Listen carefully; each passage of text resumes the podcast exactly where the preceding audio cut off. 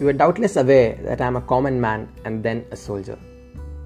It has been my training from my very childhood to avoid limelight and publicity.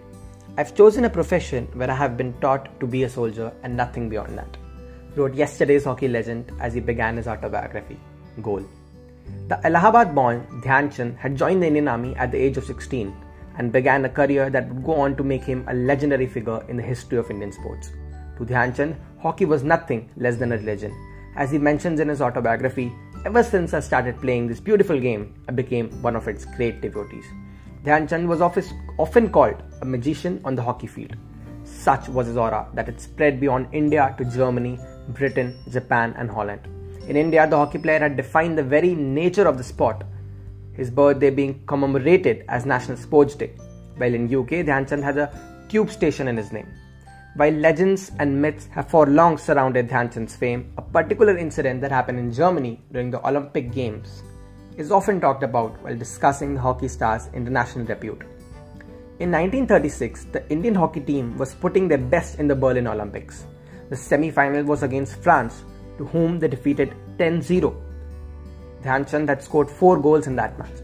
The team was scheduled to clash against the hosts, Germany, on August 15.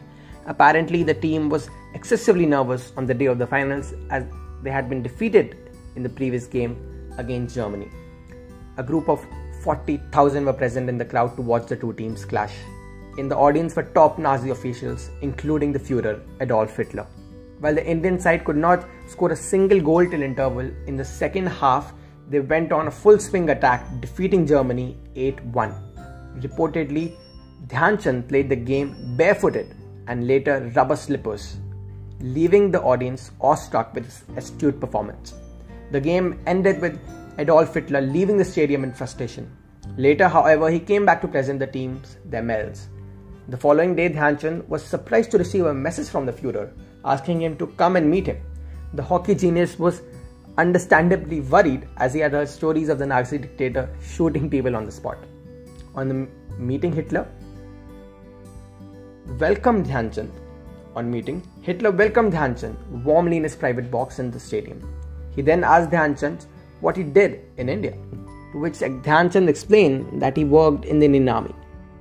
Hitler is then believed to have offered Dhyan Chand the high post in the German army on account of his splendid performance in the Olympic finals, to which the Fuhrer was witness. Dhyan Chand, however, politely refused the offer, saying that his family resided in India and it would be difficult for him to relocate.